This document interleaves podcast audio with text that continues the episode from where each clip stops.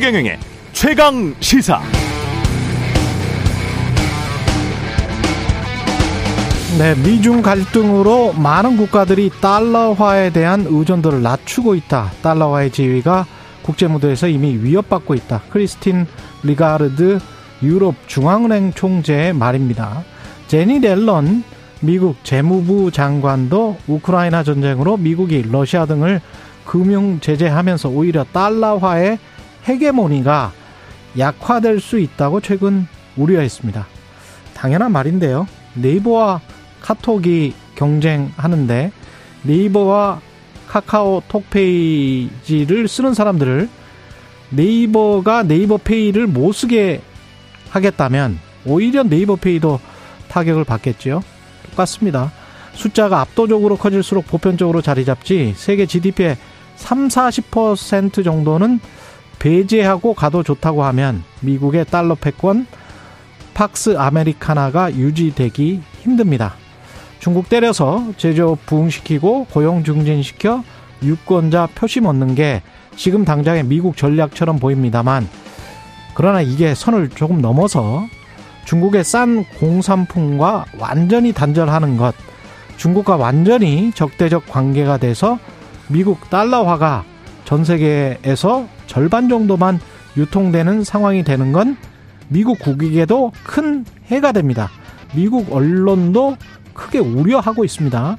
그래서 미국은 어느 순간 또 돌변할 수 있습니다. 정치는 생물이고요. 국제 정치도 생물입니다. 쉽게 흔들리는 건 사람의 마음, 잃기 쉬운 건 사람의 뜻이죠. 명분은 진리 앞에 또 언제든 허명이 될 수 있습니다. 제발 유연하게 사고하고 신중하게 외교했으면 좋겠습니다. 네, 안녕하십니까. 4월 21일 세상에 이익이 되는 방송 최경령의 최강시사 출발합니다. 저는 KBS 최경령 기자고요. 최경령의 최강시사 유튜브에서도 실시간 방송합니다. 문자 참여는 짧은 문자 50원, 긴 문자 100원이 드는 샵 9730 콩오플 무료고요.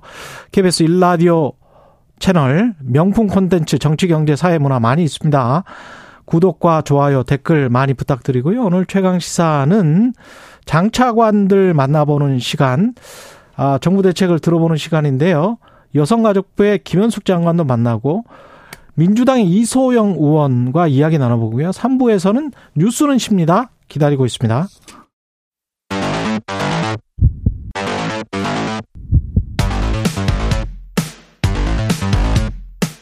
오늘 아침 가장 뜨거운 뉴스 뉴스 unboxing 자 뉴스 unboxing 확장판이 있는 날입니다. 금요일입니다. 민동기 기자 김민아 평론가 나와 있습니다. 안녕하십니까? 안녕하세요. 안녕하십니까? 금요일입니다. 예 오늘 지나면 쉴 수 있습니다. 예 조금 전 들어온 속보인데 오늘 오전 5시쯤 경남 밀양시 한국카본 2공장에서 불이 났습니다.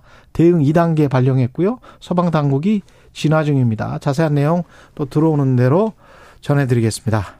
윤석열 대통령이 로이터 통신과 인터뷰한 것을 두고 러시아와 중국도 반발을 하고 있습니다. 러시아 외교부가 공식적으로 반발을 하고 있는데요. 예. 우크라이나에 대한 어떠한 무기 제공도 반러시아 적대 행위로 간주하겠다 이런 입장을 밝혔습니다. 한국이 우크라이나에 무기를 제공할 경우 한반도 주변 상황에 대한 러시아의 입장에도 영향을 미칠 수 있다 이렇게 경고를 했는데요. 북한과 우리가 좀 더 친하게 지낼 수 있다. 뭐 이런 경고를 일단 해석이 되고 있습니다. 중국도 반발을 하고 있는데요.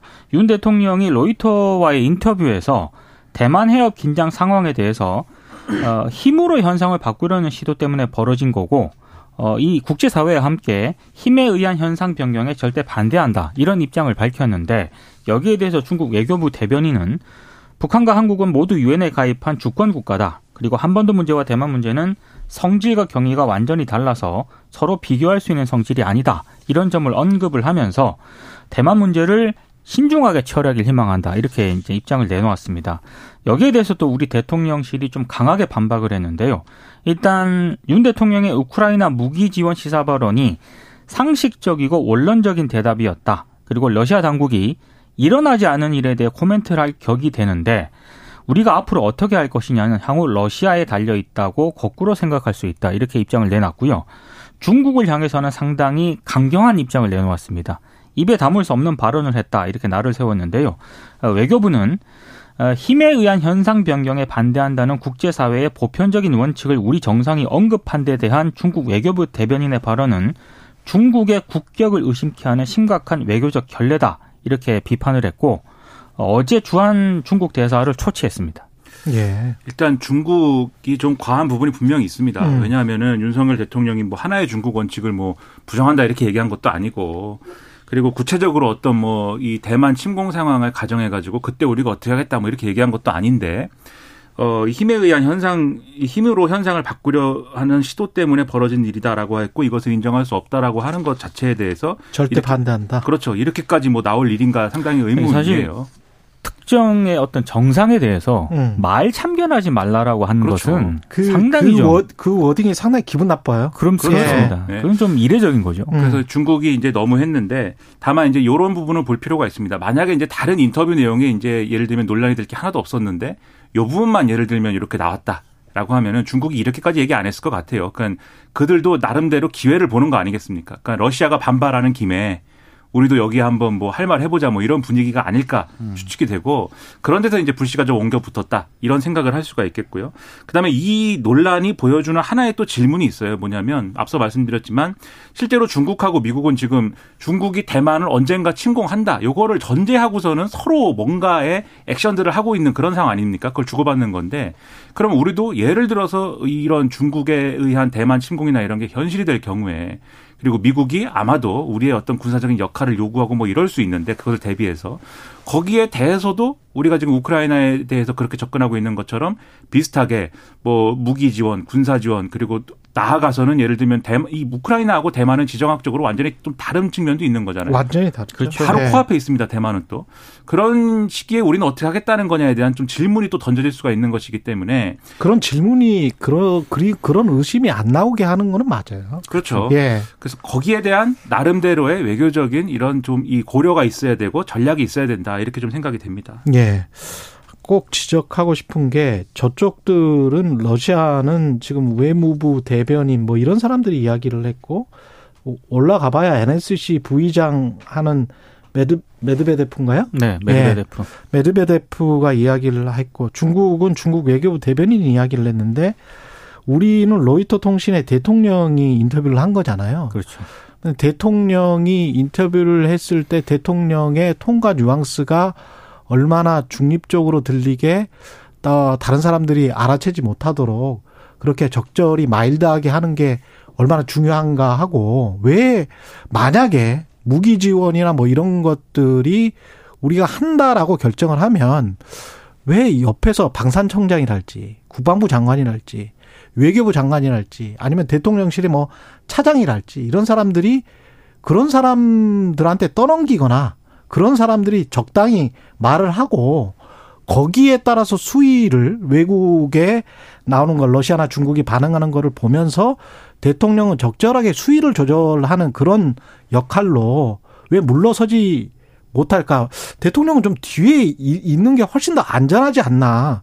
국가 원수인데. 근데 때마다 대통령이 어떤 사안에 관해서 상당히 성급하게 이야기를 하고 그걸 그게 또 외국을 자극하는데 외국은 또 급이 낮은 또 외교부 대변인 이런 사람들이 이야기를 한단 말이죠. 그러면 국민으로서 좀 기분이 나쁜 거예요. 이럴 이럴 일인가? 사실 저는 네. 좀 이상하다고 생각이 예. 되는데 가장 좋은 외교 전략은 어. 속내를 안 밝히는 아, 그렇죠. 거거든요. 그러니까 속내를 안 밝히고 심지어 그렇게 생각한다 하더라도 네. 우리에게 이익이 된다라고 한다면은 어. 비공식적으로 저는 협상을 하는 게 맞다고 그러니까요. 봅니다. 그러니까 이거 예. 같은 경우는 그냥 대통령이 외신과 인터뷰에서 우리 속내와 전략을 그냥 공개적으로 다 밝히고 있기 때문에. 그러니까 로, 이터에서 그렇게 물어봤다고 하더라도 우리는 그 장관들이나 청장들이 다 책임을 지는 그런 주무부처의 일이기 때문에 무기 지원인과 이런 것과 관련해서는 국방부 장관이랄지 방산청장이랄지 이런 사람들이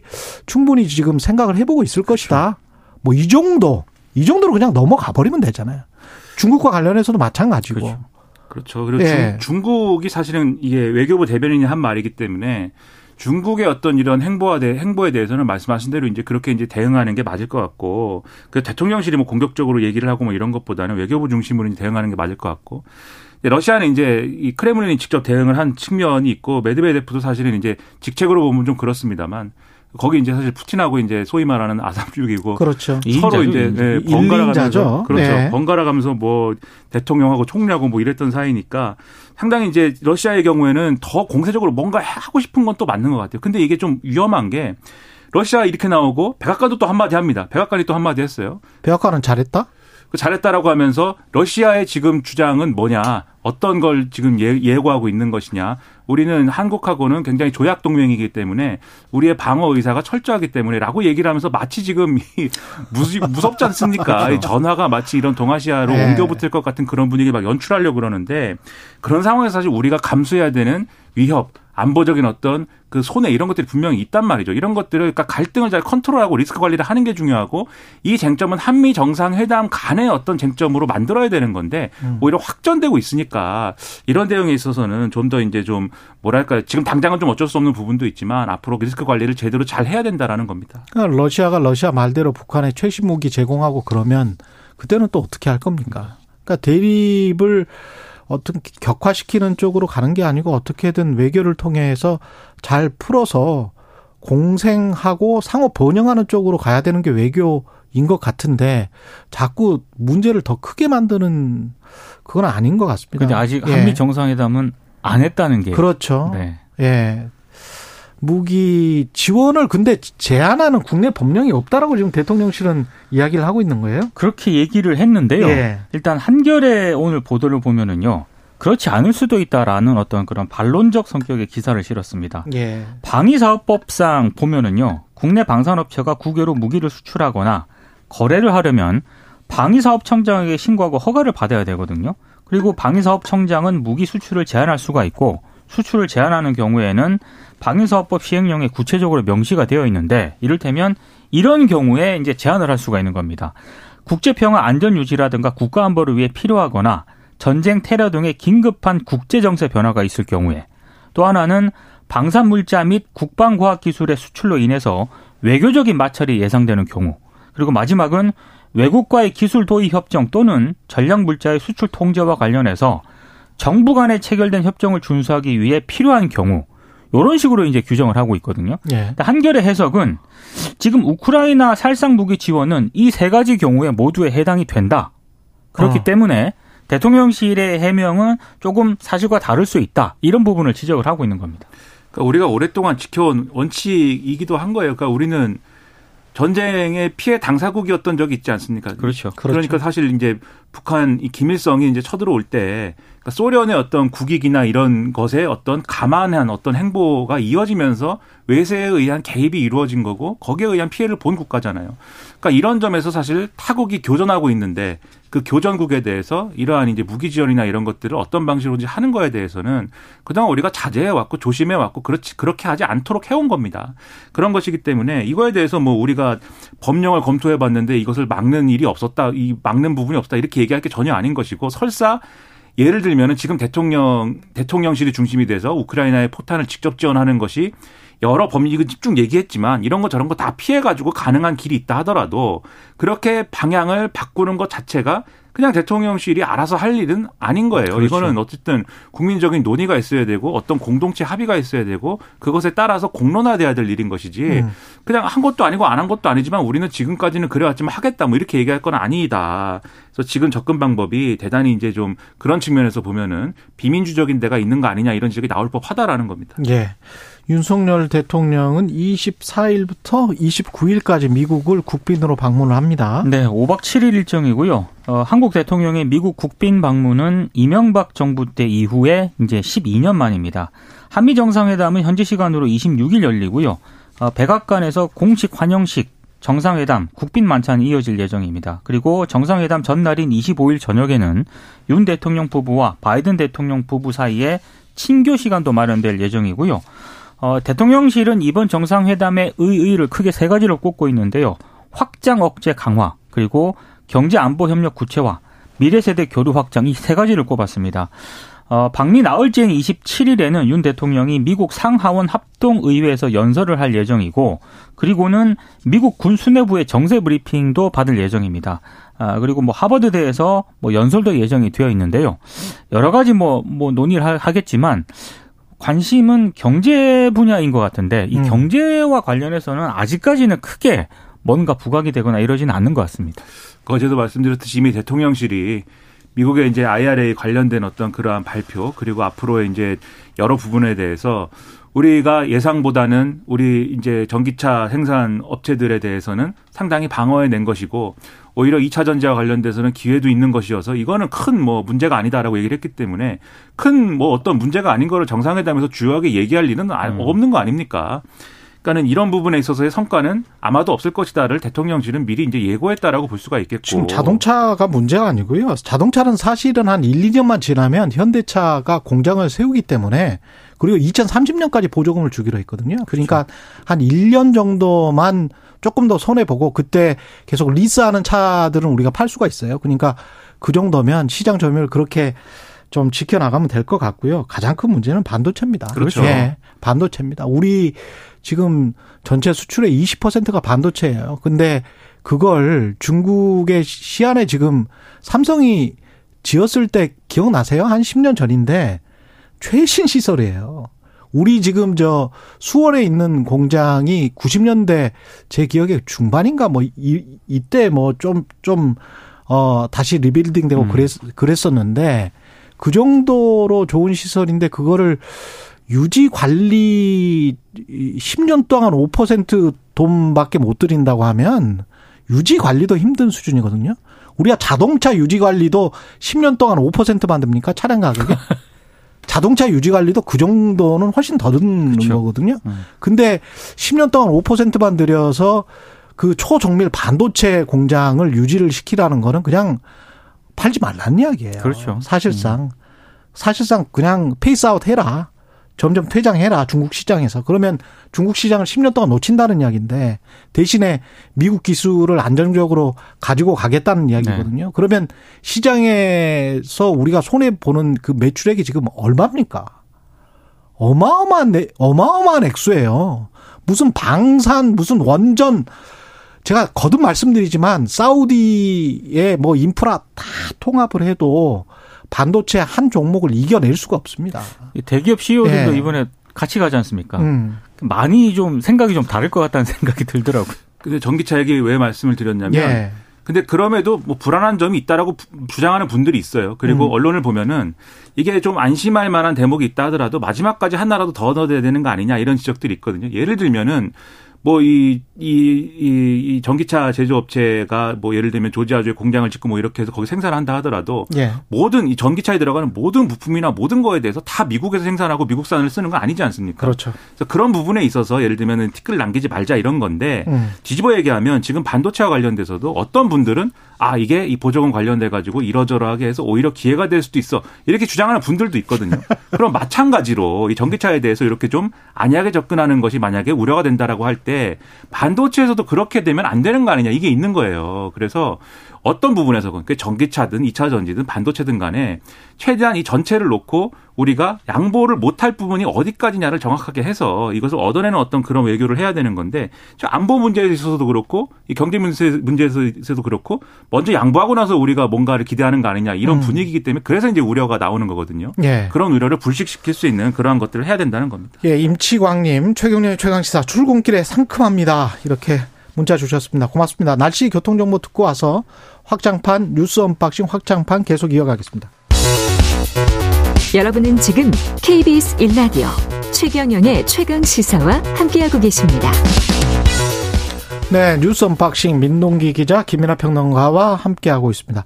그리고 청취자 문자를 계속 보내주신 분 중에 이거 굉장히 좋은 지적인 것 같습니다. 최근 전세 사기 관련 언급에서 사기친 사람 있잖아요. 그 악덕업자들 왕 무슨 빌라 왕 뭐 이렇게 이야기하잖아요. 그 표현을 쓰는 것에 대한 청취자 지적이 있었는데 그 그런 표현 대신에 건축 악덕업자 등으로 지칭해야 된다 이런 의견을 보내주셨어요. 음. 전적으로 동의합니다. 예. 전적으로 동의하고요. 저희도 참고해서 용어 사용에 주의하도록 하겠습니다. 고맙습니다. 이 전세 사기 피해자들 관련해서 당정이 저리 대출을 추진하고 우선 매수권, 우선 매수권은 이제 경매할 때 낙찰을 그렇죠. 받을 수 있도록 하겠다. 네. 예. 사기 피해 임차인에게 주택 우선 매수권을 부여를 하고요. 주택 낙찰 시에 저리 대출을 지원하겠다라고 밝혔습니다. 이외에도 이제 몇 가지 대책을 내놓은 걸 보면 법률 심리 전문가를 이제 찾아가는 서비스를 제공을 하겠다. 그리고 조직적 전세 사기에 범죄단체 조직죄를 적용을 하겠다. 그래서 범죄 수익을 전액 몰수하겠다라는 어떤 대책을 내놓았습니다. 아, 그리고 가계대출 규제 완화도 검토를 하고 있습니다. 이 전세 사기 피해자들을 대상으로 그래서 대출 한도 때문에 경매 낙찰 대금 마련에 어려움을 겪지 않도록 DSLR 적용에 한시적으로 예외를 두는 방안 이런 것들을 검토하고 있는데요.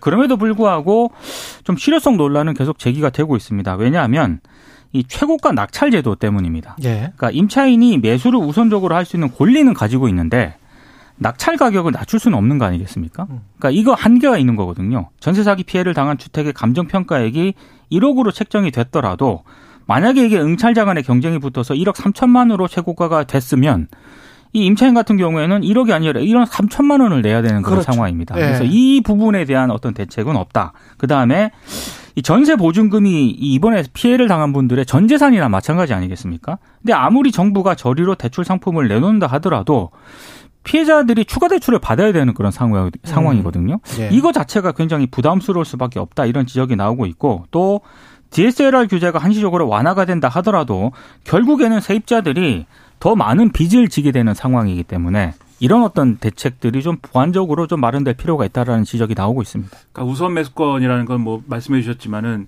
이 누군가 이제 낙찰을 받아도 지금 살고 있는 사람이 내가 그거 사겠다라고 하면 그 사람이 살 수 있는 권리를 얘기하는 건데 그렇죠. 지금 말씀하신 것처럼 이미 절차가 끝난 다음에 정해진 가격에 대해서 그렇게 권리를 행사할 수 있다는 거거든요. 그렇죠. 그러니까 높은 가격이 됐을 경우에는 그거를 이제 이 세입자가 이제 이 부담할 수 없는 상황이 있을 수가 있고 그러니까 저리 대출하는 방법도 열어주겠다는 건데 이미 전세 대출 받아가지고 힘든데 저리 대출 또 어떻게 음. 받습니까? 아무리 저리라고 해도 그런 저리가 몇 퍼센트인지도 잘 모르겠어요. 그렇죠. 아직 그, 네. 그 부분까지 얘기가 안 되고 있죠. 그런 점에서 이제 한계가 있는 것이고 0%뭐 저리 대출 이런 것도 있을 수가 있거든요. 사실은 농촌 지역이나 이런 때는 뭐 1% 이런 것도 음. 있, 었었거든요. 네. 그렇죠. 예. 그래서 이제 피해자 단체나 이런 데서 주장하는 거는 예를 들면 지난번에도 이 자리에서 한번 말씀드렸는데 정부가 매입을 해라. 음. 정부가 매입을 한 다음에 보증금 돌려줘라 이건데 예. 원희룡 장관은 여기에 대해서 계속해서 이제 그건 아니다라고 계속 얘기를 하고 있습니다. 네, 국민 세금으로 아무런 절차 없이 그냥 주는 것에 관해 납세자가 동의하겠느냐 이게 지금 원희룡 장관의 워딩입니다. 국민의힘도 거기에 대해서는 선을 예. 분명히 그었습니다. 음. 그러니까 원희룡 장관 주장은 이런 거예요. 그 집을 예를 들면 정부가 매입을 한다 하더라도 이 집을 팔아가지고 이 세입자들에게 이 전세금을 돌려줘야 할 텐데 음. 파는 경우에도 최우선 어쨌든 이 채권자는 은행이다 이게 네. 지금 그러니까 그렇죠. 은행에 돈 주고 나면은 남은 돈이 없어서 세입자가 보증금 못 돌려받는다 이 얘기거든요. 그래서 이제 그, 그 얘기를 먼저 하는 건데 근데 이 얘기는 집을 매입해 가지고 그 다음에 바로 그 해당 그 시기에 판 다음에 음. 그판 돈만으로 보증금 돌려줄 때 해당되는 얘기인 것이고 지금 피해자 단체가 국회에서 얘기하는 거는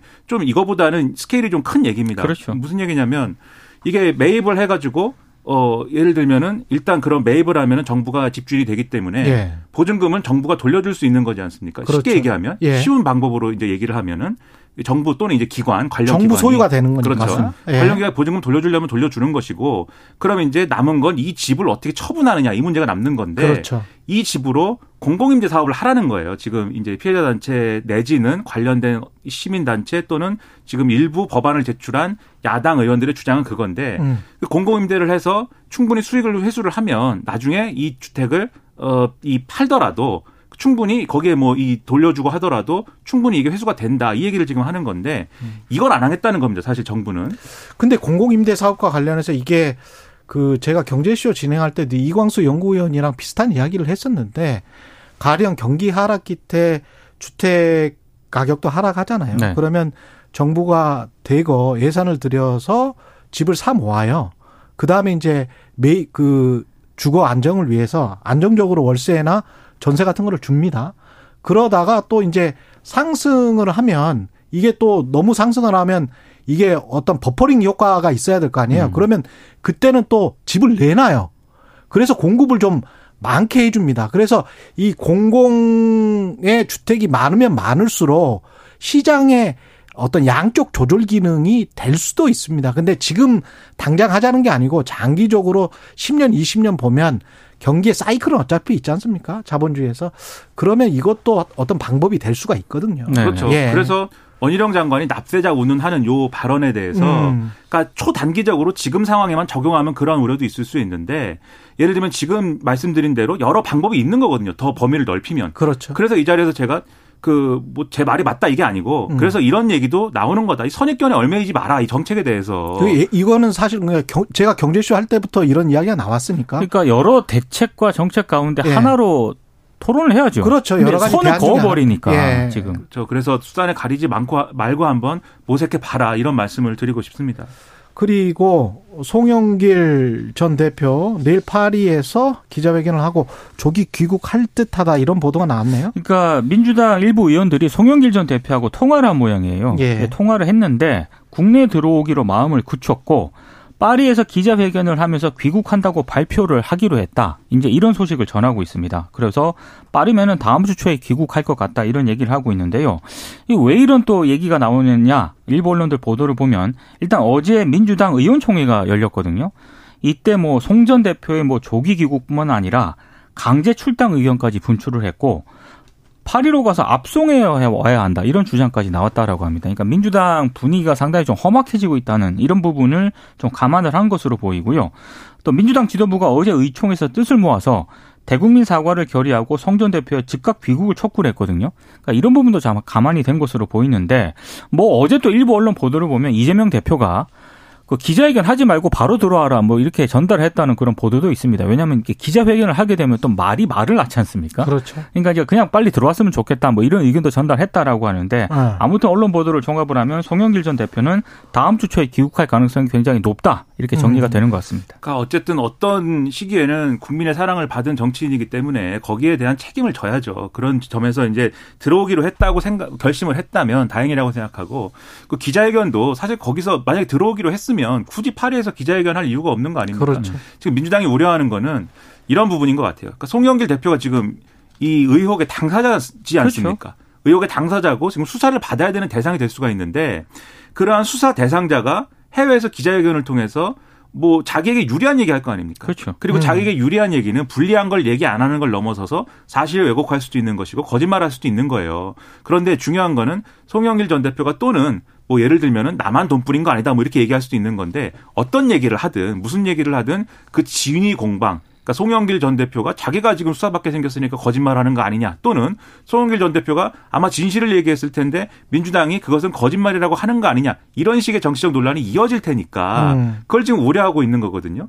그 제가 볼 때는 그런데 뭐 어떤 사람에 대해서 이제 기자회견을 하라 마라 얘기하는 게 과도할 수 있지만 어쨌든 정치인이기 때문에 그리고 민주당의 어떤 주요한 어떤 책임을 지고 있었던 그런 사람이기 때문에 당에 그러한 이제 의견이 있다면 받아들이는 게 맞고요. 그와 별개로 민주당은 이 문제에 대해서 송영길 전 대표 뭐 꼬리 자르기 이렇게 접근하면 안 되고 이 전당대회에서 무슨 일이 있었던 것인지 이런 것들에 대해서 국민들에게 소상히 밝히고 그것을 어떻게 극복하고 정리하겠다는 건지에 대해서도 국민들에게 신뢰를 얻을 수 있는 방법으로 대응에 나서야 된다 이렇게 생각을 합니다. 네. 그리고 민주당 돈봉투 관련해서 핵심 인물입니다. 강내구 이 사람은 원래 직책이 무슨 감사예요? 한국 감사협회장입니다. 네. 네, 정치권 인사죠. 정치권, 정치권 인사인데요. 그러니까 대전 동구 뭐 지역위원장인가 했더만요. 네. 출마도 이제 하려고 하려고 했었고. 그러니까 정치권 인사가 뭐 감사협회장 되고 어디 가스공사가 감사하고 그랬죠. 네. 근데 감사가 이런 일에 연루된다는 것도 정말 특이합니다. 네. 감사라는 거는 돈을 관리하고 감시하는 것 아닙니까? 그렇죠. 근데 그 감사는 안 하고 감사를 많이 하고 다녔나 보다. 그렇습니다. 예. 감사하다고 했는지. 네, 강내구 한국감사협회장이 예. 오늘 구속 전 피의자 신문을 봤거든요. 음. 구속 여부가 이르면 당일 오늘 밤늦게 이제 결정이 될 가능성이 높은데, 근데 검찰이 구속영장 청구서에서 이 사건 관련자들의 증거인멸하고 회유 정황을 적시를 했다고 합니다. 그러니까 이를테면 강내구 씨 같은 경우에는 압수수색 당시에 검찰의 연락을 피했고요. 이후에 이 사건 피의자 가운데 한 명인 대전 동구 구의원 출신 강모 씨를 또 접촉을 했다라고 하거든요. 예. 그러니까 이런 부분들이 이번 오늘 영장 실질 신선 때 어떻게 작용할지가 상당히 관건이 될 것 같습니다. 제가 가스공사라고 했는데 한국 수자원공사 아, 수자원공사 예, 예, 한국 수자원공사 상임 감사위원이군요. 그리고 한국 감사협회장? 감사협회장입니다.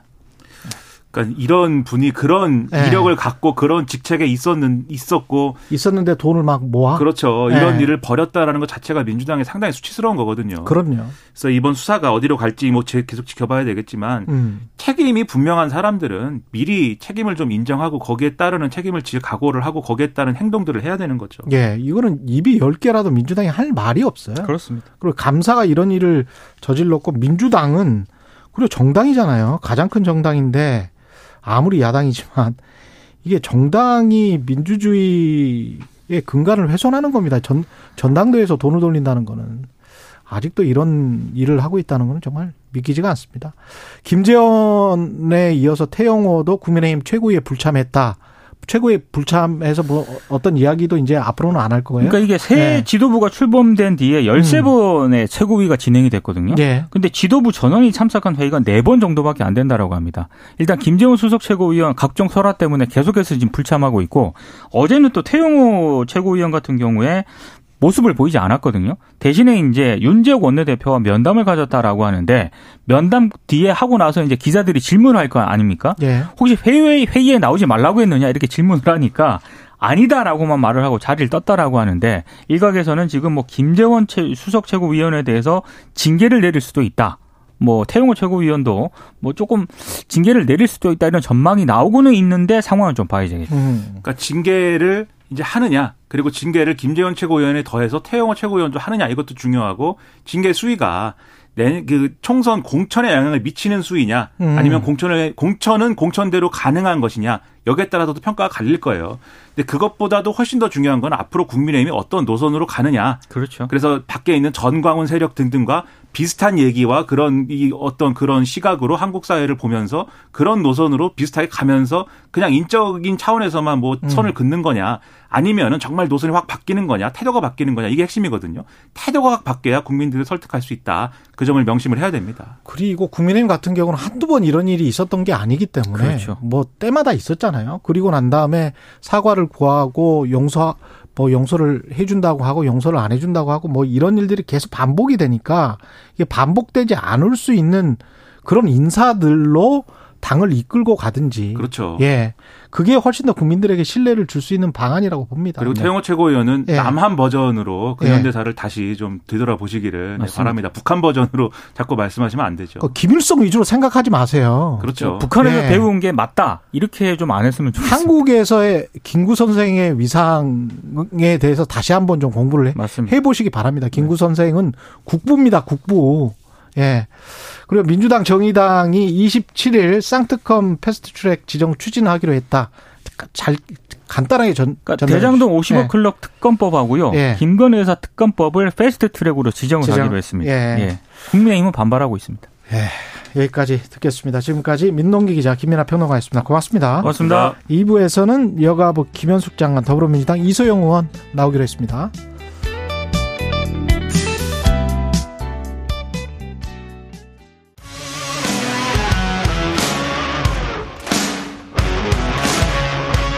오늘 하루 이슈의 중심 최경영의 최강 시사. 네, 각 부처 장차관을 만나서 정부 대책 이야기 나눠보는 시간 릴레이로 마련했는데요. 오늘은 첫 시간입니다. 여성가족부 김현숙 장관 나오셨습니다. 안녕하세요. 안녕하세요. 예. 지난해 8월인가 여름에 한번 나오셨고요. 전화로 그때는 인터뷰를 하셨는데 오늘은 직접 나와주셔서 감사합니다. 예. 첫 번째 드려야 될 질문이 디지털 성범죄 관련인데 이 어, 디지털 성범죄라는 게 지금 고통받고 있는 사람들은 알겠지만 뭐 그냥 모르는 사람들은 이게 어떤 형태를 디지털 성범죄라고 하는지 모른단 말이죠. 네, 형태가 굉장히 좀 다양합니다. 이제 기존에는 공공장소에서 불특정 다수의 영상을 촬영해서 유포하는 형태였었다면은 예. 이제 최근에는 이제 불법 촬영, 촬영물을 고리로 어, 금전을 요구하거나 음. 아니면 성착취 범죄로 이어지는 경우도 많이 있습니다. 예. 그래서 성적인 이미지를 전송하면 게임 아이템을 주겠다라고 접근한 다음에 금전을 요구하는 몸캠 피싱도 있고요. 그다음에 음. 아, 도움을 주겠다고 접근해서 신뢰관계를 형성하는 거죠. 어느 정도 네. 신뢰관계를 형성하다가 그 다음에는 개인정보를 가지고 성착취물을 제작하거나 또 오프라인에서 실제 만남을 하는 온라인 그루밍이라는 것도 온라인 그루밍? 예, 온라인 네. 그루밍이라고 저희가 부릅니다. 특히 네. 아동 청소년에게 굉장히 많은 거여서 저희가 이제 위장 수사까지 지금 하고 있고요. 아동 청소년. 에게 온라인 그루밍이 많아서 예. 그 경찰이 위장 수사까지 해서 음. 적발하는 음. 경우도 있고요. 그다음에 제2의 엠번방으로 불리는 L 성착취 사건 같은 경우는 아, 성착취물을 찍은 다음에 가족이나 지인들에게 보내겠다고 협박을 하는 협박을 거죠. 하고. 그래서 다시 또 그걸 찍는다던가 그래서 지속적으로 괴롭히는 굉장히 다양한 형태로 나타나고 있다고 보시면 될 것 같습니다. 이게 가해자들 뭐 범죄 조직입니까 아니면 일반적인 사람이에요? 주변에서 볼 수 있는 사람입니까? 어, 특정하기 어려운데 대부분은 예. 모르는 사람들이어서 주변에서 저희가 흔히 볼 수 있는 그런 분들도 많이 있습니다. 그래요? 네. 그러면 무슨 연령대나 이런 게 젊은 사람들입니까? 아니면은 예, 10대하고 20대가 합쳤을 때 한 36% 정도 차지해서 가해자들이 네. 가해자들도 네, 네. 예. 아니 피해자요. 피해자 연령이 피해자. 10대나 예. 20대가 많아서 예. 아, 디지털 기기 사용이 일상화돼 있기 때문에 음. 아무래도 이제 뭐 아, 가해자 연령보다 조금 더 높은 경우도 있지만 네. 또 같은 연령대인 경우도 많이 있고 음. 그다음에 피해자도 여성만 있는 게 아닙니다. 아, 여성이 아, 75% 정도 되고 어. 남성도 25% 정도 돼서 25%나 돼요? 예, 남성 피해자도 많이 있습니다. 그 이런 식의 성착취를 당한다는 말이죠. 그렇죠. 같은 남성에게 당하는 경우가 더 많긴 한데 예. 여성에게 당하는 것보다는 음. 근데 가해자도 남성이고 그다음에 피해자도 남성인 경우도 어, 상당히 많이 있습니다. 그러니까 수, 수치심이나 이런 것 때문에 한 번 당하고 난 다음에는 뭐 금전 요구에 응할 수밖에 없다거나 또 다른 뭐 착취물을 또 보내는 거죠. 불법 촬영물을 또 보내고 그래서 어. 굉장히 괴롭힘을 지속적으로 당하는 그런 사례도 많이 있습니다. 일단 피해를 당한 사람들한테는 여가부에서는 어떤 지원 같은 거를 할 수 있나요? 어, 저희는 그 인권진흥원, 한국여성인권진흥원이 예. 저희 산하 기관인데요. 예. 거기에 디지털 성범, 성범죄 피해자 지원센터가 있습니다. 그래서 어. 이 경우는 이제 제일 중요한 게 뭐냐면 디지털 성범죄는 아, 그걸 한번 찍었을 때 무한히 박보되, 그러니까 그렇죠. 반복되고 그렇죠. 그 다음에 확산될 가능성이 많기 때문에 신속하게 삭제를 해주는 것이 가장 중요해서요. 그렇죠. 아, 이렇게 피해 촬영물을 삭제하고 그 다음에 유포 불안에 대한 어떤 심리적인 그런 음. 불안감이 음. 많기 때문에 그런 것에 대한 심리적인 정서적인 지원을 많이 하고 있습니다. 한국인권진흥원 한국 여성인권진흥원이라고 있습니다. 한국 여성인권진흥원. 예, 그 안에 저희가 예. 말씀드렸다시피 디지털 성범죄 피해자 지원센터가 있어서 예. 주로 하시는 일들이 그러니까 신속한 어떤 삭제 그런 음. 부분들을 많이 하고 설사 삭, 아직 그 유포가 되지 않았다 하더라도 굉장히 이제 의심이 되는 그런 사례에는 불안해하고 계시기 때문에 예. 저희가 모니터링을 해주는 그런 기능도 하고 있고 그 다음에 어려우신 분들 심리 지원이 필요한 분들에게는 전문 상담을 한다든가 어. 의료기관과 연계해서 치료를 하실 수 있도록 도와드리고 있습니다. 청취자들이 좀 알 수 있게 연락처 같은 경우는 어디로 해야 되나요? 어, 지금 제가 말씀드린 디지털 성범죄 피해자 지원센터의 번호는 02 735-8994이고요. 예. 그다음에 저희가 온라인으로 접속해서도 상담을 신청하실 수가 있고 그다음에 여성 긴급 전화라고 1366이 있습니다. 예. 그러니까 1366만 누르시면은 이제 24시간 상담을 받으실 수가 있고 음. 그다음에 지역에서도 디지털 성범죄 저희가 지역 특화 센터가 있거든요. 예. 그러니까 그것에 전화를 하시거나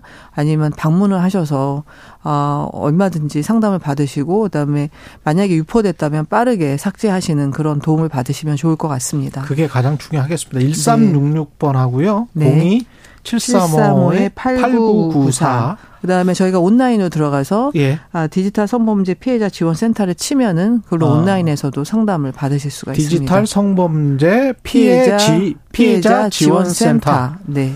예.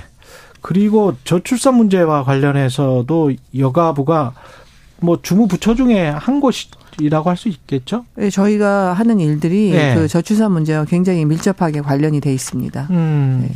이게 근데 답은 뭐 각 부처가 다 연결돼 있기는 합니다만은 네. 답이 잘 안 보이긴 해요.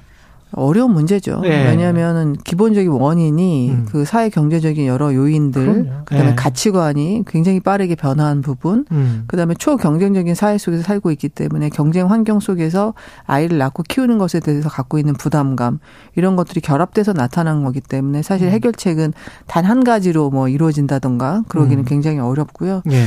아무래도 초경쟁적인 사회 환경에 살다 보니까 아, 결혼 출산보다는 일이 먼저고 그렇죠. 그다음에 아, 취업 준비 기간이 요새는 굉장히 깁니다. 음. 그러다 보면은 성년으로서 이행하는 시기가 장기화되면서 아, 결혼과 출산을 포기하게 되는 경우도 많고 음. 무엇보다도 일과 육아를 병행하는 어려움이라든가 그다음에 양육 부담 때문에 아, 출산과 결혼의 어떤 그런 기회비용이 굉장히 높아졌다고 볼 수가 있습니다. 예. 그래서 지난 3월 28일 이제 대통령님을 모시고 저출산 고령사회위원회를 저희가 열면서 과학적 기반의 그 과학적 기초의 아, 근거해서 우리가 음. 그 예산을 투입을 해야 되는 게 아닌가.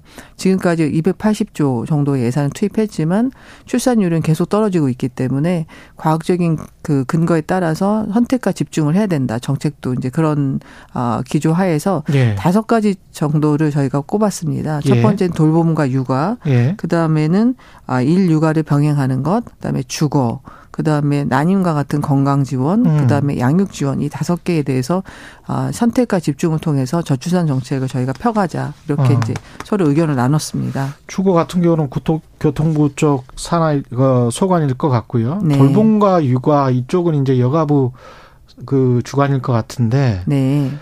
관련해서 제가 어디 그 그래프 같은 거를 보니까요. 네.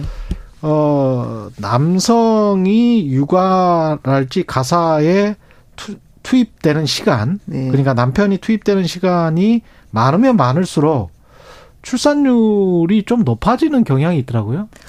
어, 분명한 거는, 예. 그러니까 그 일가정 양립을 유지하고 남녀 함께 예. 돌보고 예. 함께 일하는 문화가 확산되는 것. 음. 지금 말씀하신 것도 그런 것 중에 하나인 거죠. 예. 집에서 육아도 더 많이 하고, 예. 그 다음에 뭐 가사도 같이 한다면 그런 어떤 문화가 저는 굉장히 도움이 될 것이라고 생각을 합니다. 그런 나라들 똑같이 뭐 선진국이라고 할지라도 북유럽이나 그런 나라들은 그래도 출산율이 그렇게 좋아되지는 않은 것 같은. 그런 나라들은 예. 뭐 육아휴직도 좀 마음껏 쓸 수 있고, 예. 그 다음에 아무래도 여전히 그래도 여성이 조금 더더 이제 육아나 가사를 부담하고 있는 경우도 있습니다. 스웨덴 음. 같은 경우도 완벽하게 뭐 5대 5로 하고 있지는 않지만 예.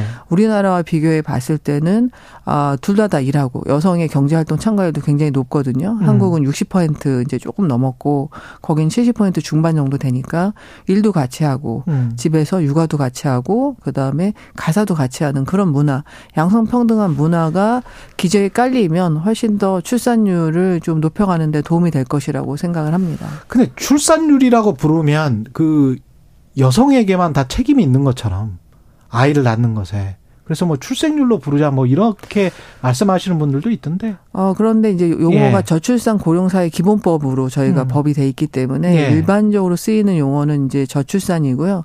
그다음에 이제 아이의 입장이라든가 그럴 때는 출생 이렇게 예. 이제 의미를 쓸 때는 저출생이라는 의미도 혼용해서 쓰고는 있습니다. 그렇군요. 네. 그리고 특히 이제 요새 젊은 친구들 같은 경우는 뭐 적극적으로 도와주려고 한단 말이죠. 예, 최대한 뭐 육아도 하려고 하고 가사일도 많이 하려고 하는 경향이 있습니다만 기업이나 조직에서 뭐 육아휴직을 남자가 한다고 한, 하면 별로 그렇게 왜 굳이 노가 뭐 이런 문화가 분명히 있단 말이죠. 또. 그래서 네. 그 이제 고용노동부가 주로 해야 되는 부분이긴 한데요. 음. 그러니까 노사에 다 지원을 하는 게 필요한 것 같습니다. 예를 들어 사측에도 육아휴직을 가면 대체 인력이 없는 거죠. 그다음에 근로 그 육아기의 근로 시간 단축을 지금 저희가 두 시간 하고 있거든요.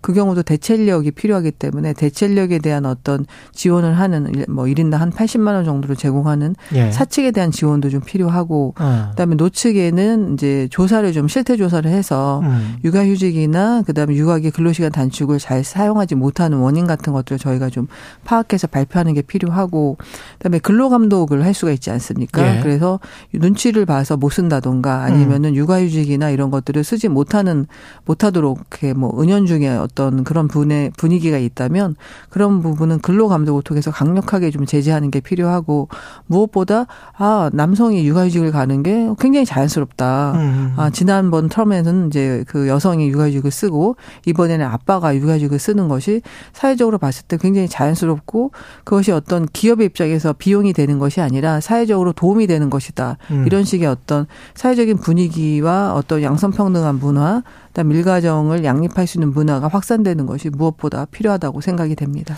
그리고 한부모 가족 정책도 뭐 이것도 소외 가정이라고 할 수도 있고 아니면은 저출생 저출산 대책의 일환이라고 볼 수도 있을까요? 어떻게 보십니까? 어, 양쪽이 다 있죠. 예. 아무래도 예. 혼자 아이를 키우다 보면은 음. 양육의 어려움이 굉장히 크고 소득도 좀 적고요. 그렇죠. 그래서 좀 어려운 가족을 도와드리는 그런 부분도 있지만 또한 동시에 또 잘 낳은 아이들을 잘 키우는 게 굉장히 중요하지 않습니까? 그러니까요. 그래서 그리고 또 혼자 낳아서 키울 수 있는 용기를 또 주려면은 그게 네. 또 저출산 문제하고도 관련이 된 거여서 여러 가지 도움이 필요한데 그 전에는 건강가정 기본 계획에서 계획을 같이 세우다가 음. 워낙 한부모에 대한 지원이 중요해져서 이제 법이 바뀌면서 올해 처음으로 한부모에 대한 기본 계획을 저희가 세워서 아, 내용은 이제 생활 안정, 아이가 있으니까 아동 양육이라든가 생활 네. 안정이라든가 그다음 비양육 부모의 양육에 대한 책무성을 좀 강화하는 부분, 음. 그다음에 자립을 할 수 있도록 경제 활동을 촉진하는 그런 내용들을 중심으로 저희가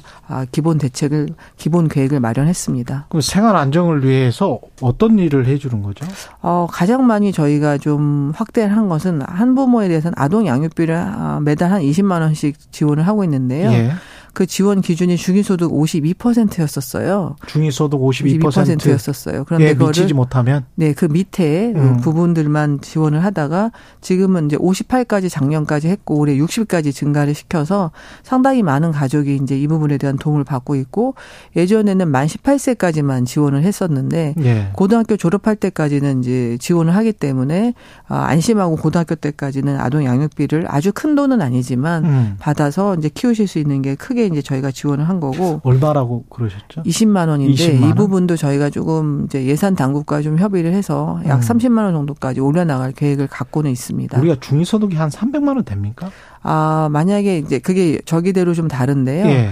아, 2인 가족이다. 2인 예. 가족이다. 가족 2인 가족이다. 그러면 예. 가족 구성원에 따라 다른데요. 예. 지역별로 다르진 않습니다. 음. 약 300만 원 가까이 됩니다. 2인 가족이면은. 그러면 6, 3, 18 하면 180만 원이면 그러니까 한 200만 원 정도 200만 저희가 원. 300만 원 좀 넘기 때문에 약 200만 원 정도 200만 원 이하를 버는 이하인 분들. 가구 예 가구에 대해서는 아, 매달 20만 원 정도를 아, 고등학교 졸업할 때까지 지원하는 음. 것으로 지금 되어 있습니다. 사실은 최저임금만 받아도 200, 한 12만 원 정도는 나오는데 그렇게 생각해 보면 기준이 조금 더 높여도 네. 상관없을 것 예. 같긴 하네요. 예, 저희가 근데 예. 52%였었는데 예. 윤석열 정부 들어서 그것을 58, 60%까지 늘린 것이고요. 음. 앞으로도 더욱 더 늘려갈 지금 계획을 갖고 있고 예. 아, 양육비 20만 원도 조금 더 올려주는 게 필요하지 않을까 그렇게 생각을 하고 있습니다. 예. 또 하나는 이제 비양육 부모의 양육 책무, 양육비 이행이 굉장히 중요해서 뭐 예. 출국 금지라든가 그다음에 운전면허 정지라든가 뭐 다양한 음. 제재 조치를 하고 있는데 감치 명령이라는 게 있어요. 예. 그러니까 이제 이행 명령을 시행하지 않으면 유치장에 이제 구금을 하는 건데요. 그러고 나서 이제 그다음에 양육비 이행 지급을 하다 보니까 너무 이 기간이 긴 거예요. 음. 그래서 이제 감치 명령 없이 한 1년 정도 당겨서 양육비를 이행하도록 저희가 제도 개선을 하기 위해서 지금 노력을 하고 있습니다. 그리고 올해 8월에 청소년들이 네. 모이는 세계 스카우트 잼버리 오랜만에 들어보는 단어는 네. 예. 올해 8월에 한국에서 열립니까? 예, 새만금에서 8월 예. 1일부터 12일까지 열리고요. 아, 전 세계 170여 개국의 청소년들이 한 4만 3천 명이 모여서 새만금 그 평지잖아요. 거기에 이제 텐트를 치는 거죠. 그래서 굉장히 음. 장관을 연출할 것이라고 보는데 국민 여러분께서 좀 많이 관심을 가져주시고 음. 일일 방문객으로 오실 수 있거든요. 예. 오셔서 다양한 프로그램을 같이 체험해 주시면 어, 굉장히 도움이 될 것 같고 아주 그 코로나 19 이후 열리는 가장 큰 국제 행사여서 음. 청소년들이 서로 교류하고 그다음에 한류도 좀 더 확산하고 그다음에 친교를 나눌 수 있는 굉장히 주 중요한 의미 있는 장이 될 것이라고 생각을 하고 있습니다. 지난해 장관님이 8월에 저랑 전화를 하실 때는 네. 장기적으로 여성가족부가 폐지 되는 게 맞는 것 같다. 네. 이렇게 말씀을 하셨는데 네, 네. 어, 지금은 어떻습니까? 그러니까 저는 조직 개편안을 저 작년 10월에 냈었는데요. 예. 그 안이 여성가족부가 현재 이제 여러 가지 인력이나 예산의 한계도 있고 음. 그다음에 인프라도 좀 부족하기 때문에 그 안이 저는 여전히 굉장히 좋은 안이라고 생각을 합니다만 음. 다만 이제 국회에서 이 부분을 통과시켜 주셔야 되는 거기 때문에 국회 논의가 되게 중요하다고 생각이 되고 예. 뭐 대통령님도 말씀을 하셨지만 여성가족부가 존속하는 한은 여성가족 청소년의 기능을 강 강화하는 것이 제 책무라고 생각이 되기 때문에 예. 올해는 저희가 하던 일들을 강화하고 아까 한 부분 말씀도 드렸잖아요. 예. 좀더 업무를 새로운 것들로 진출하고 그다음에 기능을 강화해서 국민께 더 좋은 서비스를 드리는 것이 저희의 어떤 의무가 아닌가 이렇게 생각을 하고 있습니다. 예. 존재하는 그날까지 예, 최선을 다해서 일하도록 하겠습니다. 네. 알겠습니다. 여성가족부 김현숙 장관이었습니다. 고맙습니다. 네, 예, 감사합니다. 예. 네. 최경영의 최강 시사는 여러분과 함께합니다. 짧은 문자 50원, 긴 문자 100원이 드는 샵 9730. 어플 콩과 유튜브는 무료로 참여하실 수 있습니다.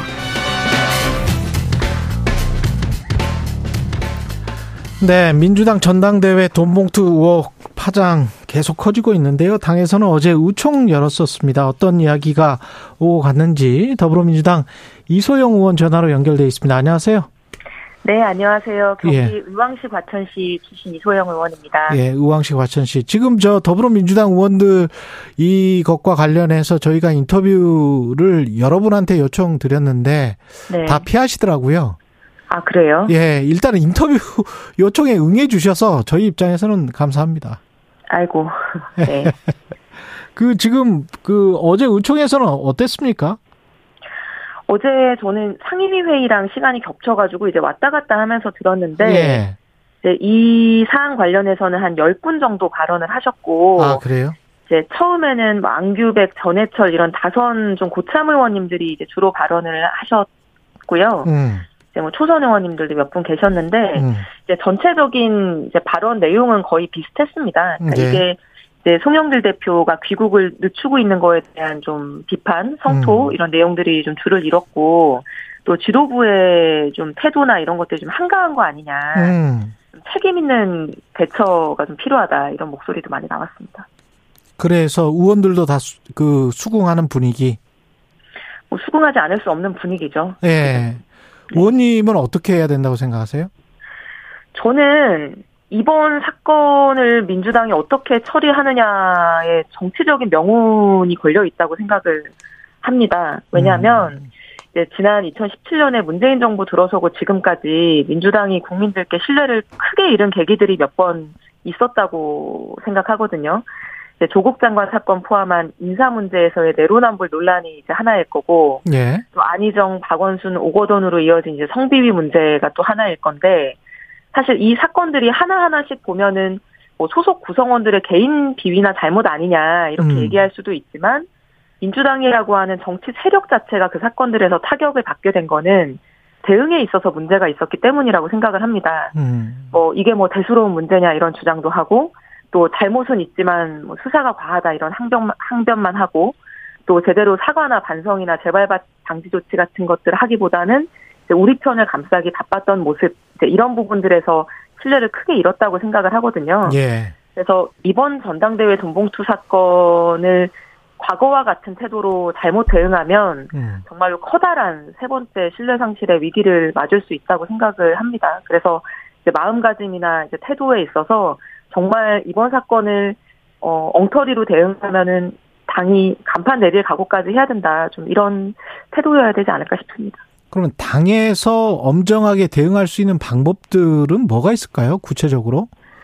일단은 지금 이제 진상조사가 어느 정도 이루어져야 음. 거기에 따라서 뭐 책임 있는 조치든 엄중한 조치든 이제 이런 얘기를 할 수가 있게 될 텐데 예. 사실 이번 주 월요일 날 지도부가 이제 자체 조사를 안 한다고 발표를 했었습니다. 근데 음. 저는 사실 귀를 의심했었거든요. 예. 왜냐하면 일단 이 사건 자체가 우리 민주당 공당의 선거 과정에서 있었던 일이고 당시에 선거 관리를 당이 했었지 않았습니까? 예. 근데 같은 일을 그럼 앞으로 방지하기 위해서라도 이게 어떻게 된 일인 건지 당 차원의 조사는 필요한 거였던 거죠. 예. 그리고 무엇보다 사실 좀 한가해 보였거든요. 음. 이 검찰 수사 나올 때까지 그럼 우리는 기다리기만 한다? 수사가 나오면은 그 수사 뭐 내용만 가지고 어떤 처분을 할 수 있나요? 사실은 나중에 수사 결과가 나온다고 하더라도 사전적으로 당 내에서 여러 가지 조사가 전제되어 있어야 그것들을 종합적으로 판단해서 어떤 사람을 뭐 징계를 하든 아니면 당의 어떤 제도나 시스템을 혁신하든 이제 이런 대책이 나올 수 있는 것이기 때문에 지금 설사 뭐 강제 수사권이 없고 뭐 의원들 진술을 받는 거 말고는 다른 조사 방법이 없다고 하더라도 뭐 어쨌든 최대한의 진상 조사가 일단 먼저 있어야 된다고 생각을 하고요. 진상 조사의 주체는 누가 돼야 되죠? 지, 그 비대위가 될 수도 있고 아니면 또 다른 어떤 외부에서 누군가가 아주 강력하게 할 수도 있는 거고. 네. 근데 대표가 전화를 해서 뭐 뭐 그 돈을 받은 적이 있느냐 이렇게 물었더니 또 국회의원들이 뭐 불쾌했다 화를 내 화를 냈다 이런 보도들이 있었잖아요. 네. 그러면 뭐 어떻게 조사를 할 수가 있, 는 거죠?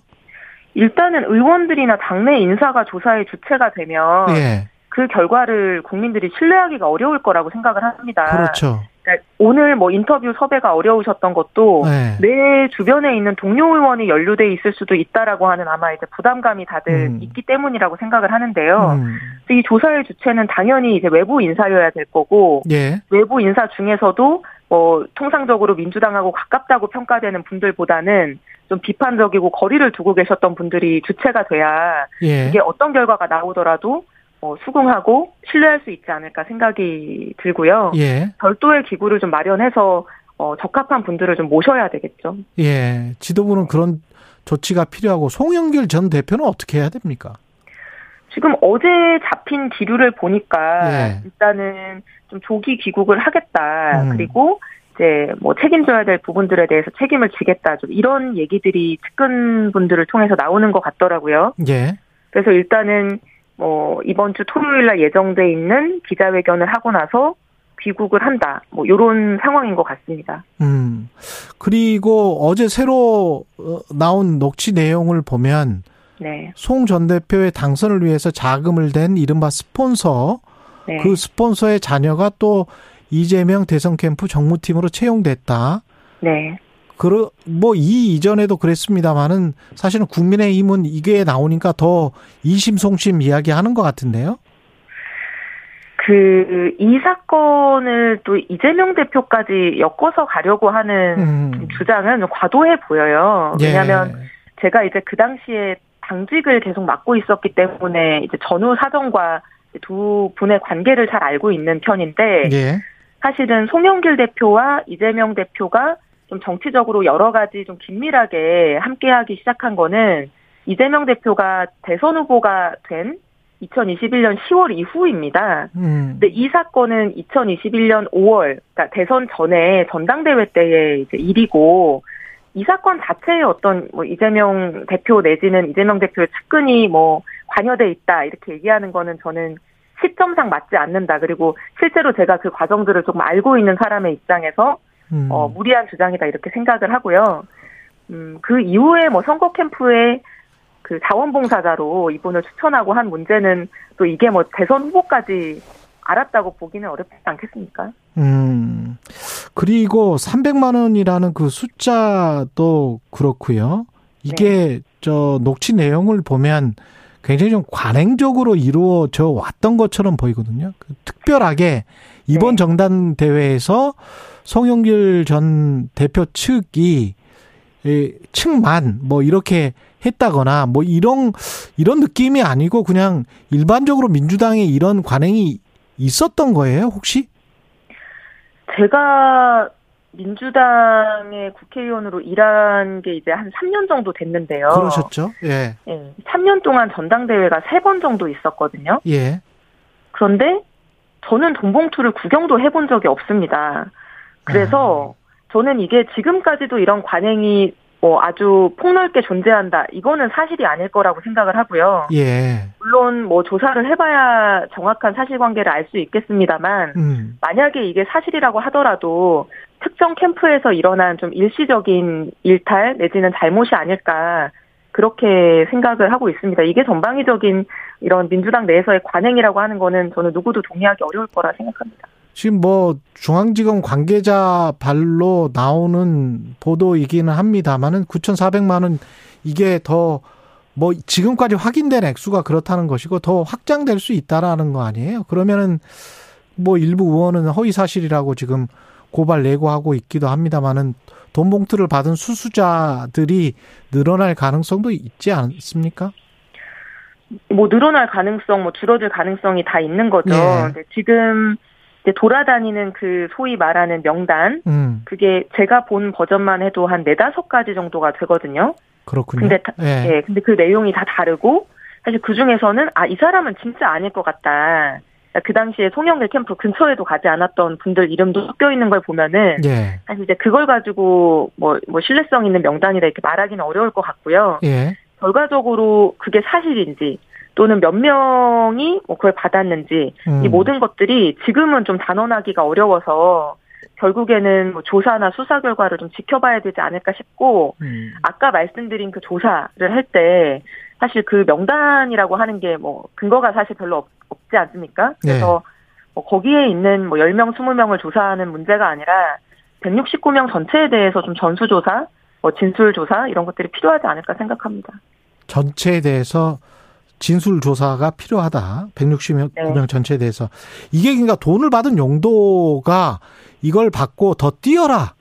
뭐 착값이나 식대를 하면서 열심히 그 전당대회 송영길 후보를 밀기 위해서 뭐 대의원들을 만나라 뭐 이런 이야기입니까? 그러니까 짐작해 보면 예. 그리고 이제 과거에 있었다라고 하는 관행에 대해서 들어보면 예.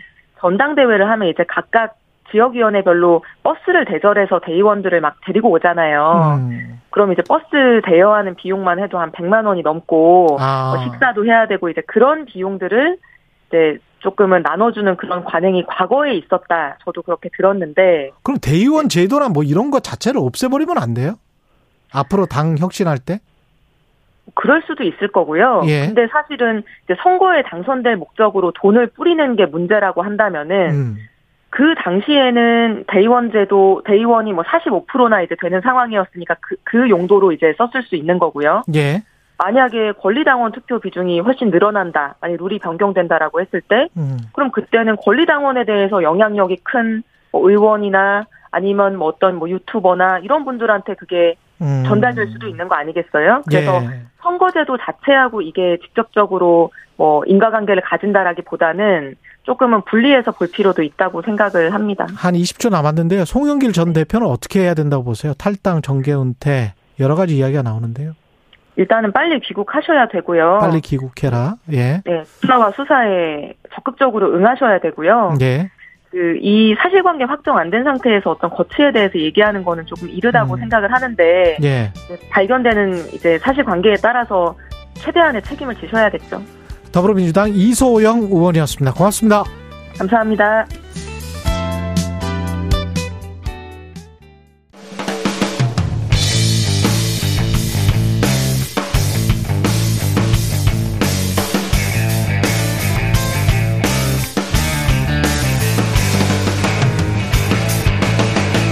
최경영의 최강 시사.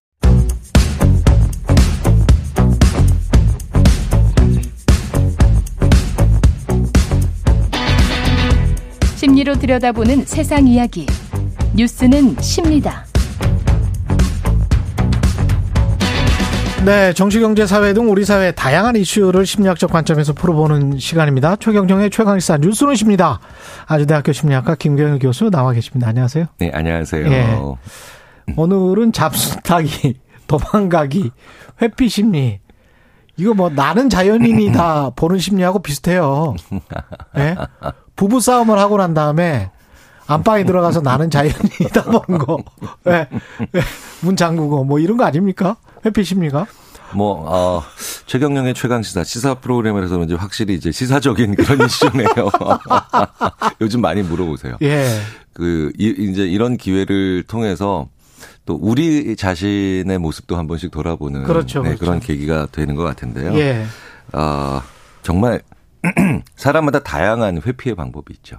다양한 회피 방법. 정말 방법. 뭐 예. 방금 전에 말씀하셨던 잠수 타기, 예. 그 다음에 뭐 예를 들어서 연락 두절, 예. 그 다음에 뭐 도망가기도 있는데 SNS 완전히 뭐 계정 탈퇴, 네, 뭐 네, 이런 네, 거 있잖아요. 네, 네. 그런데 이런 것도 회피의 방법 중에 하나예요. 네 잘못은 더 크거든. 이런 것도. 아 남한테 그렇죠. 손가락질하기. 네, 그렇죠. 예. 그러니까 아 인간의 회피의 방법은 어, 정말 만 가지가 넘거든요. 아, 그렇겠다. 네, 네. 그렇겠다. 네, 그래서 네. 상대방 잘못을 더 크게 부각시킨다든가. 공격적으로 변하기. 그렇죠. 아니면 어, 지역적인 문제를 붙들고 다른 어, 문제 중심에서 회피한다든가. 음. 그래서 그 어떤 어려운 문제나 아니면 어 위기가 닥쳤을 때 혹은 곤란한 일이 닥쳤을 때 특히 곤란한 일이 닥쳤을 때 곤란한 일이 닥쳤을 때 네, 네, 네. 예. 그 사람이 그 문제를 어떻게 대처하는가 음. 대처 양식은 음. 심리학에서 성격보다 더 중요하게 다루고 있는 것 중에 하나죠. 예. 네. 대처라는 말이 그 영어로 맞부딪힌다라는 게 face잖아요. 네, 네. face 뭔가 그 상황을 face the situation 하는 게 그래서 overcome 극복하는 게 쉽지가 않단 말이죠. 네, 근데 네. 그걸 왜 또 얼굴을 얼굴이라는 단어를 쓰는지도 참 갑자기 궁금해지네. 얼굴을 돌리는 게 회피하는 거니까요. 얼굴을 돌리는 게 네, 네, 회피하는 네, 거고. 그래서 직면. 직면 이렇게 직면한다. 딱 바라보는 것. 참 언어가 그 그러고 보면 뭔가를 많이 가지고 있어요. 그죠? 그러니까 우리의 네. 생각이 네. 무의식적으로 언어의 양식을 만드는데 네. 그러니까 face 그다음에 어 직면하다. 네. 이런 것들이 대부분 뭐냐면 고개를 돌리지 않는다는 걸 얘기하고 시선을 어 바꾸지 않는다는 걸 얘기하는 건데 그렇구나. 그런데 중요한 건 어. 아, 그렇다고 해서 언제나 문제를 직면하는 게 좋은 거냐? 그건 아니거든요. 그렇죠. 왜냐하면 어, 좋은 것에 직면하고 나쁜 것을 회피하는 것이 있다고 쳤을 때 네. 과연 우리가 호모사피엔스의 후손들인데 와. 우리가 어떤 호모 어떤 걸 잘했던 호모사피엔스의 후손이냐를 한번 생각해 볼 필요가 있죠. 좋은 것을 잘 다가가고 접근하는 것보다 네. 나쁜 것에 순간적으로 확 회피하는 것을 더 잘했던 호모사피엔스의 후손들이라는 거예요. 그렇겠지 우리가. 생존을 하려면 그렇죠. 생존을 위해서 그게 네. 좋은 거죠. 그러니까 회피를 한다라는 것 자체가 나쁜 게 결코 아니죠. 음. 문제는 그 회피를 한다라고 하고 싶다, 회피한다라는 건 다 타고나는 것들이고 상당 부분 정도의 음. 차이는 있겠지만 예. 문제는 그 방법에서 문제가 있는 거죠. 회피하는 방법. 네. 그래서 예. 회피하고 싶은 욕구나 그런 동기는 선천적인 거고요. 음. 하지만 어 회피, 어떤 회피 양식을 쓰느냐는 접 완전히 후천적인 거거든요. 그렇죠. 네네. 예. 그래서 그그 그 사람이 곤란한 상황에서 어떤 그 회피 방식을 쓰느냐가 사실은 그 사람의 품격이나 그 사람의 어떤 인격을 얘기해 주는 거거든요. 아, 생각을 해보니까 여러 가지 사건들이 떠오르는데 지금 뭐 음. 당장 송영길 전 대표뿐만이 아니고 가령 뭐 설화나 뭐 잘못된 글을 언뜻 썼어요. 음, 음, 음, 잘못된 글을 썼다가 그거를 인정하고 제대로 사과를 하고 그대로 그 문제를 어 정말 잘 뛰어넘는 그런 사람들도 있는 것 같고. 그럼요. 네. 예. 그러니까 그분들이 그런 회피하고자 하는 본능이나 아니면 그런 느낌을 아, 안 가졌다 아니죠. 음. 항상 어 이런 문제가 있다, 당황스럽다, 예. 곤란하다. 아, 그 다음에 난감하다, 이런 감정을 가지는 어느 정도의 시간이 지나고 난 다음에, 예. 아, 그래도 본능은 회피지만 결정은 직면하자. 아. 이게 맞는 거죠. 본능은 회피지만 결정은 직면하죠. 네, 네, 네. 근데 굉장히 많은 분들이 예. 제가 늘 말씀드리지만 반응과 결정을 구분을 못하는 분들이 굉장히 많죠. 예. 그래서 어. 내 반응, 내 본능이 회피니까 음. 전략도 그냥 회피로 가는 거예요. 아. 네네. 그래서 계속해서 자기 합리화나 자기 이유를 만들죠. 아. 네. 그것 중에 하나가 바로 뭐냐? 참 같이 일하기. 그래서 심리학자들이 이런 얘기를 많이 드려요. 그때 이 사람들이 자기 반응과 결정을 동일시 하면서 음. 어, 회피하고 싶어 라고 하니까 회피의 전략을 그래서 취하자 라고 하면서 드는 이유 그리고 그 구실 이런 것들이 참 사람 상황을 꼬이게 만들고 오히려 네 그리고 어떤 심리학자들은 심지어 이렇게 얘기합니다. 가장 대 가장 대하기 힘든 유형의 사람들이 된다. 아. 예. 그래서 예를 들자면 아주 지엽적인 문제를 크게 부각시킨다든가 예. 그다음에 아니면 어 상대방이 사실 비슷한 종류의 더 큰 잘못이 있다라는 아. 식으로 어 이제 덮어 씌우기라든가 음. 이런 것들을 많이 하는데 음. 이게 그런데 문제는 어, 지켜보는 사람들이 바로 알거나 아니면 곧 알게 된다는 겁니다. 그렇죠. 그런 것에 큰 문제가 있다라는 걸. 근데 직면하는 용기가 있는 사람이 따로 존재하는 건가요? 아니면 그 관계 때문에 상황 때문에 회피를 가령 뭐 어떤 관계에서는 음, 음. 그냥 직면하는 사람 똑같은 사람이라도 직면하게 되는 경우도 있고 근데 왜냐하면 그 사람은 말을 들어줄 것 같단 말이지 그러면 인정하고 뭐 이야기를 음, 해보고 근데 도저히 통하지 않을 것 같아 그러면 회피를 해버리고 그런 경우도 있거든요. 어, 물론 그렇죠. 그렇기 예. 때문에 어, 도저히 말이 통하지 않을 것 같은 사람이 되거나 본인도 스스로 네네. 그리고 도저히 말이 통할 것 같지 않은 분위기, 도저히 말이 통할 것 같지 않는 사회가 된다라는 건 음. 어찌 보면 굉장히 강하게 원리 원칙을 지키는 사회인 것 같지만 어, 뭘 문제를 곤란하거나 난감한 상황이거나 자기의 어떤 뭔가를 들킨 사람으로 하여금 음. 끊임없이 도망가게 만들 수 있죠. 그렇군요. 네. 그래서 네. 어, 원리 원칙이라는 것이 되게 중요하지만 의외로 음. 굉장히 아, 사람들을 계속해서 꼬이게 만드는 그런 그 상황으로 갈 수도 있거든요. 예. 그래서 원리와 원칙이 도대체 무엇이 돼야 되는 거에 대해서 매번 기꺼이 고민을 많이 해본 사회가 돼야 되는데 음. 우리는 뭔가를 하나 정해놓고 그게 원리나 원칙인 것처럼 계속해서 그냥 그냥 지켜보고 있는 거예요. 그대로 놔두고 있는 거예요. 우리 사회의 원리와 원칙은 무엇인가에 대해서 음. 매번 고민해야 되는데 그 뭐 마이클 샌들도 얘기했죠. 그렇죠. 네. 네. 매번 기꺼이 정의가 무엇인지 고민하는 사회가 돼야 된다. 매번 기꺼이 정의가 무엇인지 고민하는 사회가 돼야 된다. 네. 문펠리스님 교수님 아까 회피 방식이 중요하다고 하셨는데 음, 음, 음, 음. 좋은 회피 방식, 나쁜 회피 방식이 있습니까 구체적으로? 사실은 뭐 회피라고 하는 것이 어 문제를 문제의 본질을 훼손하거나 문제의 본질을 없애게 만드는 네. 그런 회피가 가장 나쁜 거죠. 뭐냐면 예를 들어서 부부싸움 한다든가 음. 접촉사고가 났을 때, 어, 왜, 왜 이렇게 전화가 안 돼? 라고 이제 배우자가 얘기하면 그때 네. 내가 늦은 게 지금 이슈죠. 그렇죠. 네, 근데 그렇죠. 이제 그때 이제 근데 말투가 왜 이래? 이제 아. 이게 이제 이제 문제의 본질로부터 벗어나는 거죠. 그러네. 그러면 이제 그 얘기를 했던 사람이 이제 어, 아내가 네 말투도 만만치 않거든. 이러고 나가면 이제 이제 이제 배가 산으로 가는 거고요. 예. 접촉 사고 같은 경우에는 제일 많은 게 너 몇 살이야 이러고 나오는 어, 거죠. 그렇죠, 그렇죠. 어 그러면 어 아니 뭐 네 뱃살도 만만치 않거든. 뭐 이러고 싸우면 이제 방법이 없는 거죠. 그러니까 왜 싸우고 있는지 본질을 모르는 거거든요. 그렇게 되네요. 그러면 네. 비난하는 사람이나 그 문제를 회피하지 말고 집중하자고 하는 사람이 제일 먼저 해야 되는 건 음. 상대방이 그렇게 나올 때 아니 잠깐만 여기서 여기서 중요한 건 늦은 거야. 음. 여기서 중요한 건 차량용 블랙박스를 보는 거야. 예. 라고 하면서 흔들리지 않고 문제만 집중하고 불필요한 비난이나 이 기회에 상대방을 완전히 몰아세우겠다라고 하는 음. 추가적인 뭔가를 얻을 생각을 하면 안 돼요. 그렇군요. 네네네. 그러니까 이 문제만 우리가 본질을 놓고 보자라고 얘기를 해야 음. 돼요. 음. 리스크나 뭔가가 발생을 했는데 큰 일이 발생을 했는데 우리가 회사 일을 합니다. 근데 회, 아, 이 일은 너무 하기 싫어라고 회피하는 직원이 있잖아요. 네네. 이런 직원들 같은 경우는 어떻게 상대를 해야 될까요?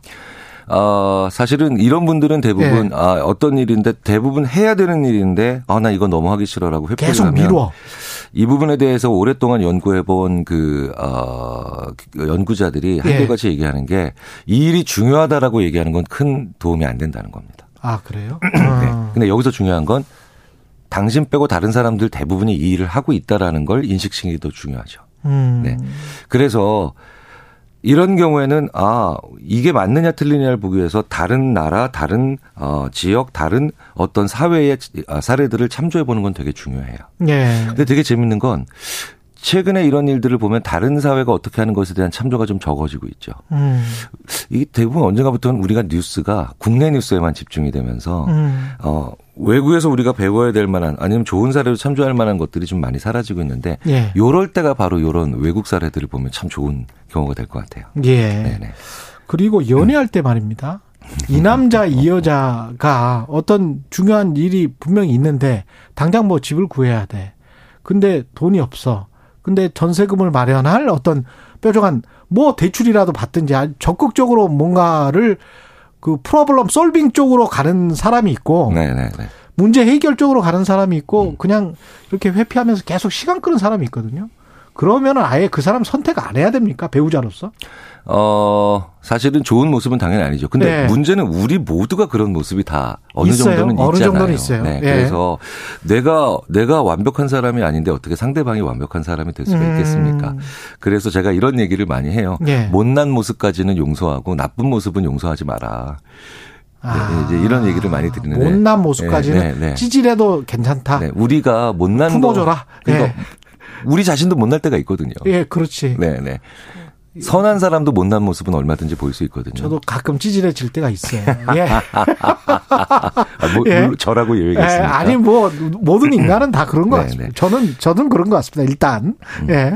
그러니까 못난 예. 모습의 대표적인 건 문제를 예. 질질 끌고 예. 말씀하시는 것처럼 예. 계속해서 아, 뒤로 이제 미루는 것들이 그런 모습인데 그건 당겨올 수 있거든요. 그렇죠. 당겨올 수 있는데 나쁜 모습은 어떤 거냐면 음.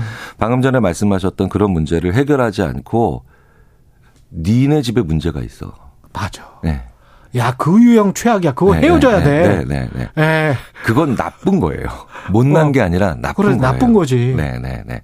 어. 그래서 가장 안 좋은 게 바로 뭐냐면 문제가 생겼을 때 그 문제를 회피하는 게 아니라 오히려 넘겨서 상대방에게 무관한 죄나 아니면 무관한 어, 결점이 있다라는 식으로 얘기를 하는 건데 네. 그게 바로 대표적인 경우가 아주 나쁜 경우가 아 예전에 심, 진화 심리학자들이 연구한 어, 버림받을까 두려워 아내의 외모를 비판하거나 아내의 외모, 아내의 외모를 조롱하는 남편들.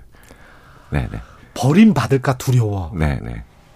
버림받을까 두려워서 그렇구나. 네네. 네. 데이빗 버스라고 하는 심리학자가 진짜 어, 찌질하다. 네네. 네.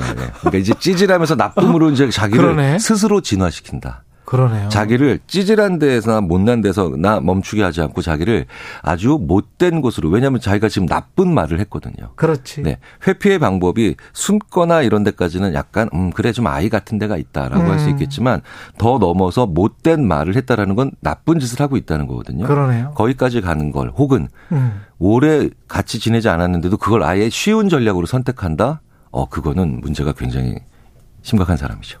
그러면은 괴롭힘까지 될 수 있겠네요. 그렇죠. 그런 경우에는 적극적으로 어, 경고하거나 관계를 단절하지 않으면 음. 그 방법이 효과가 있다라고 생각하기 때문에 최악의 회피 유형이 예, 되는 가능성이 높아요.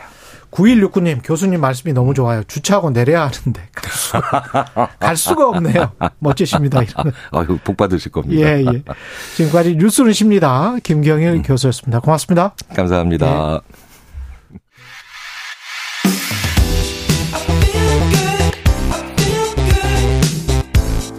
세상에 이익이 되는 방송 최경영의 최강 시사 네, 정부는 전세 사기 피해 구제를 위해서 경매 중단 조치를 했고요. 여당과 협의를 통해서 어제 추가 대책도 내놨는데 실효성이 있을지 하나씩 좀 따져보겠습니다. 참여연대 정책자문위원장이시죠? 김남근 변호사님 나와 계십니다. 안녕하세요, 변호사님. 네, 안녕하십니까? 예. 이 일단 정부 경매 중단을 하라고 하면 근데 또 그 다음에 이제 나온 언론 인터뷰는 뭐 낙찰을 이미 해버렸다. 낙찰 돼버리더라. 네. 정부가 지시를 했는데도 그럼 왜 그렇습니까? 그러니까 뭔가 대통령이 한마디 했다고 그래서 경매가 중지되는 것으로 오해하시는 분들이 많은데 그렇죠. 경매는 이제 법원이 진행을 하는 거잖아요. 그렇습니다. 그러니까 네. 행정부가 행정명령에서 경매를 중지하는 이런 제도는 없습니다. 아, 그런 그러니까 제도 자체가 없군요. 네, 그러니까 네. 결국은 이제 채권자들을 설득해가지고 경매를 이제 좀 유예시켜 놓겠다. 채권자라는 거는 이제 대부분 은행. 이제 은행이나 이제 뭐 새마을금고 같은 예. 금융기관이니까. 예. 뭐 정부가 어떻게 보면 좀 관치 경영이겠죠 이게 예. 금융기관을 좀 쥐어 짜가지고 어. 당분간 기다려라라는 식으로 이제 하겠다.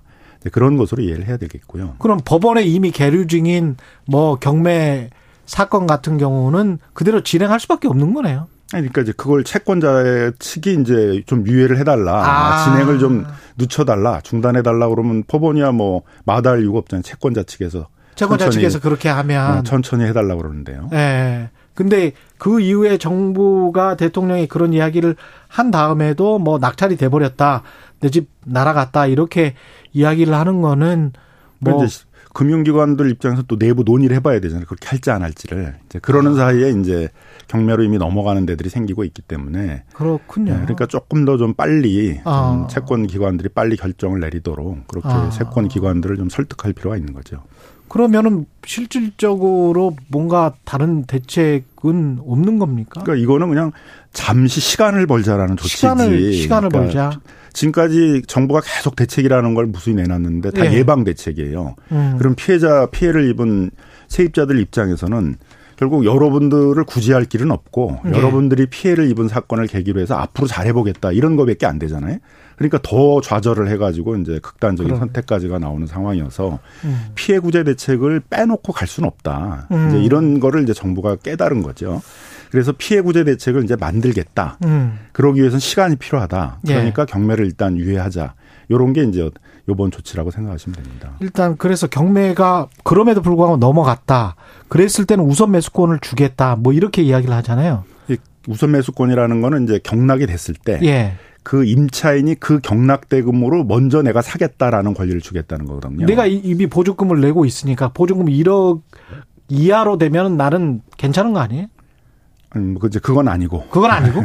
그거는 이제 지금 예. 최우선 변제금을 얘기하신 것 같은데 예, 예. 최우선 변제금이라는 건 일정한 이제 소액 임, 임, 임 대차 보증금에 대해서는 일정한 범위에 그러니까 예를 들면 그렇죠. 8천이면 뭐 2,700, 그렇죠. 1억이면 3,400에 대해서 최우선 변제금을 이제 주겠다라는 예. 건데요. 거기도 뭐 많은 걸 다 상실한 거잖아요. 예. 2,700, 3,400 예. 전체에 있어서의 한 4분의 1, 5분의 1 뱉기 음. 환수를 못 하는 거니까요. 그그 예. 그 최우선 변제금을 얘기하는 게 아니라 아. 공유물인 경우에 있어서는 경매가 되면은 음. 그 공유자가 그 경락대금으로 내가 사, 먼저 사겠다라는 권리가 있어요. 그걸 우선 매수권이라고 그러는데 경락대금으로. 네. 네. 그거를 이제 이런 제도에다 도입하자는 거죠. 입법을 해서. 아니 가령 제가 이제 여쭤보는 거는 자, 집 가격이 1억 3천입니다. 근데 경매에 붙여졌더니 1억이 됐어요. 그리고 내 임대 보증금은 1억입니다.